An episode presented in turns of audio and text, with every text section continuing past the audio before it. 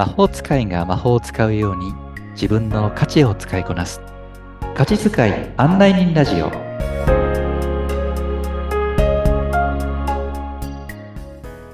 こんにちは。価値発見コーチのシュウです。こんにちは。ナビゲーターのアボともこです。さあシュウさん。はい。前回前々回は心の暖炉にくべる薪価値とはということでお話いただきましたけれども今日はどんなお話をお伝えいただけますか？はい、そうですね。あのーじゃあいよいよですね、じゃあ価値を見つける、自分の価値って何なんだろうっていう、ええ。うん。それを見つけるためのあ方法に関して、えーお話をしていきたいなと思っています。うーん。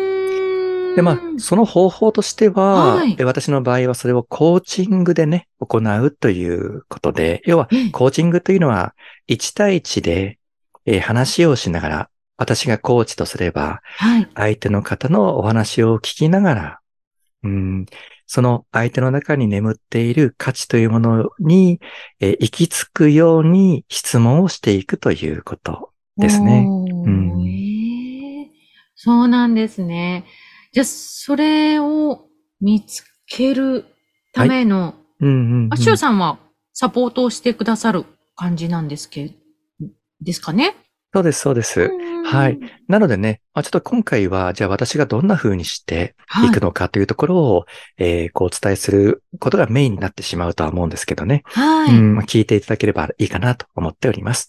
はいよろしくお願いいたします。はい。さあ、じゃあ、どうやってうん価値を見つけていかれるんですか、はい。まあ、その前にまずコーチングって一体何っていうね、ところを簡単にね、え少し、あの、お話をしてから、えー具体的な話進めていきたいと思うんですけど、よろしくお願いします。よく聞きますもんね、コーチングって。うん。ね名前は聞くと思うんですよね。だけど、うん、でもそれって一体どんなことするの？どんな風なことしてるの？っていうのがなかなかわからないと思いますし、うんええ。うん。あと、例えばコーチっていう人がいて、コーチという人が行っている手法がコーチングになるわけですけど、ええでもじゃあコーチって聞いたときに、うんね、思い浮かべること。そうだな。アボさんそうですね。コーチと聞いて、うん、思い浮かべる人とか、職種とか、まあ、職種というか、変かな。うんなんか、ね、イメージってあります？コーチっていうと、うん。部活動のうん、うん、うん、うん。指導する人っていうのがはいはいメインで浮かびますね。うんうんね、はい。うん、そう。一番わかりやすいと思います。スポーツしているときにね、はい。うんスポーツ選手に対して指導を行う人がコーチなんて呼ばれたりしますもんね。うーうんん。その、まあ、そのコーチでも、あの、全然構わないです。本当に実はそういうコーチの人のことなんですけど、はい。ただそこの、じゃあ、コーチって何する人っていうときに、ええうん、例えば、スキルを教え込むタイプのイメージと、はい。うん、または、見守るタイプのコーチと、はい。うん、何パターンか多分コーチの中にも種類がいると思うんですよね。ええうん。まあ、一般論ですけど、うんうんある一昔前のコーチは、もう教え込む。うん、うん俺の指導を、うん、っていう感じでスパルタ系でですね。うん、そうですね。熱血熱血。うん、パターンですかね。そうそう。でも実はこれって、あの、ティーチングなんですよね。ああ、コーチンうんグではなく、ティーチング。ティーチング。そう、教え込む。うん。んっていうことを聞かせる。う。うんん。自分の指導が正しい。また、この教科書が正しい。その通りにやる。その通ええりセオリーを叩き込む、教え込むっていうのが、今までのコーチの姿。だけど、それって実はティーチングはいで。して、ええコーチングっていうのは、えー一体どういうことかというとえ、え相手に考えさせる。うん。この時のフォームはどうだった？うんこの時の、えー自分の行動どうだった？っていうのを一つ一つ相手に対して確認していったりとか、うん。うん相手にジャッジさせる、判断させる。ううん例えばそれが動作だったり、はい。またはそのスポーツではなくても、それだったらば、じゃあその時に感じたあなたの感情はどうだったか。うん。とかですね。あなたのメンタルはどうだったか。ええうん、そんなのを相手自身に見つけさせるというのが、コーチングの、えまあ、コーチの役割というふうに言われています。うーん。なのでね、ええうんうんその、教え込むコーチングではないので、例えばうんこの価値発見のコーチングって言ってますけど、私があなたのじゃあ価値はこれですね。あなたは価値はこれですね。うんはいっていうふうに対して、うん私がこう、えその価値がこうです、ああですっていうのを導いていくということではなくて、はい。うん、あなたの中にあるワクワクすること、うんちょっと教えてくださいはい。とか、ううんん。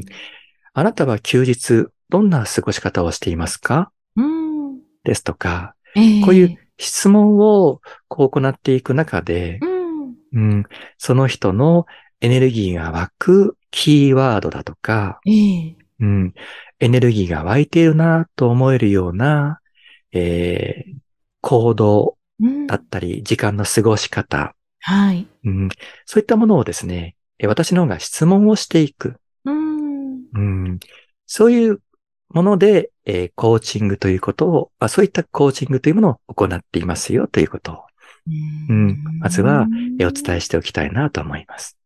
ありがとうございうます。ん、ティーチングじゃなくて、うん、ああその問いかける方が導くのではなくて、ごそうですね。自身がうん、こう進んでいく道をうん自らうん、探していくようにサポートしていく感じなんでしょうかね。はい、そうなんです。うん。なので、コーチングマインドって言われているものがありますけども、ええそれは何かというと、答えはあなたの中にある。うん。うん。これを信じる。コーチはですすね、それを信じて、目の前の人と向き合っていく。うん。ううん。ん。なので、あなたの価値はあなたが知っている。うん。うん。私はただそれを、えー見つける手助けをするだけです。うん。ということで、うん。たまたま私の場合はそこで、えーその人が、うん、これが価値かなと思っているところに行き当たると、はい。その人の中からこう、エネルギーがブワーッと湧き上がってくるんですね。うん。その湧き上がってくるエネルギーを私は感じて、うんう。ん。あ、今エネルギー湧いてますよ。ううん。どうですか？みたいな感じでですね。うん。あ、湧いてます、湧いてますとかですね。はい。うん。そんなことを、こう、やり取りしながら、うんその人の価値へ導いていく。そんなコーチングをしているんですよね。うんん。こう、周さんの中で、うん。私も結構こう、労働教室の先生をしているのですが、はい。どう感じましたか？とうんか言うと、うん。答えが、てん、てん、てんとか、うん。ものすごくこう、ご自身の中で、うん。どう答えたらいいんだろうんとか、悩んでいらっしゃる様子うん。言葉にできない思いみたいなはい。ことに、えー直面することも多々あって、うんそうすると私自身反省なんですけれども、うんまあ限られたうんその教室の時間っていうのもあったりして、、うん。あ、ごめんね、答えちゃうとか、反省しながら。思ったりすることもあるんですけども、シュウさんの中では、こう、どのようにその、うん相手の方がうん。伝えやすいようにうん。導いていったりとかするんでしょうか？はい。えー私の場合は、二つのアプローチをしております。はい。うん、一つが、えーその人の趣味、うんですとかね。ええ。うん。またはこれまでの人生経験振り返っていただいて、うん。まあ、夢中になれたことだったりとか、はい。うん、楽しいと思えることだったりとか、うん。うん。熱くなることだったりとか、はい。うん。そういったのをこう思い出していただきながら、その話を私の方で伺いながら、そこから語られてくるエネルギー、そしてそこに出てくるキーワードっていうものを拾い上げていくというのが一つ。うん。うんもう一つが、はい。実は価値の候補のリストというのがありまして、キーワードのリスト。はい。うんあ、なんか前もねねおっしゃっていただいてましたね。うん。そうそう。約150個ぐらいあるんですよっていう話をしましたけどね。う。うんん。それをこう、事前に、えー見ていただいてですね。はい。うん。その中から、自分自身がエネルギーが湧くかな、楽しそうだな、ワクワクするな、これって好きなキーワードだな。って思えるものに、いくつもいくつも丸をつけていただいたりとかして、ええ。それを絞り込んでいただいた中で、はい。えセッションに臨んでいただく。うん。で、それをこう持ってきていただいた価値のき、価値候補のリストと、はい。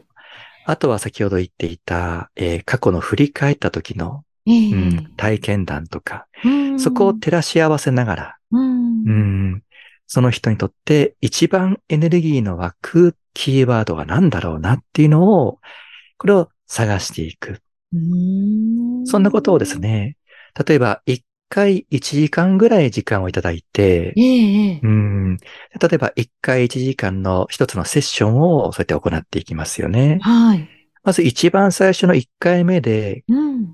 だいたい当たりをつけます。えうん。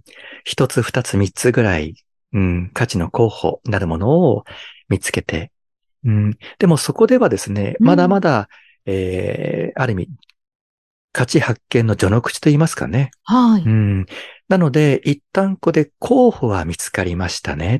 うんでも、じゃあ次、第2回目のセッションをしましょう。で、第3回目のセッションをしましょうということで、全3回うんセッションを行うようにしています。うんで1回目から2回目までの間はだいたい1週間から2週間ぐらい時間を設けます。うん。その間、その価値候補のリストをちょっと考えていただく時間。はい。本当にこれが自分の価値なのかなっっていうのを、ある意味私は熟成期間と呼んでますけどね。おお、はい熟成。うん お肉みたいですけど。うん。うんその価値候補が本当に自分にとっての価値かなって、それを考えていく、うんうん期間として1週間、ええ2週間。で、2回目のセッションを行って、はい。またそこでもみ、あの話をせ、コーチングをしていきます。そうするとん、新たな価値候補が見つかったりすることもあります。ああ、うん、そうなんですね。そうなんです。ううん、熟成されてくると、うんいや、こっちの方が、とか、いや、違うエピソードを思い出しましたっていうことがあったりしうて、それをじゃあもう一回言いましょう。奥深く眠っていたものが掘り起こされたりするんでしょそううかね。そうそう、だんだんふわっとね。うん。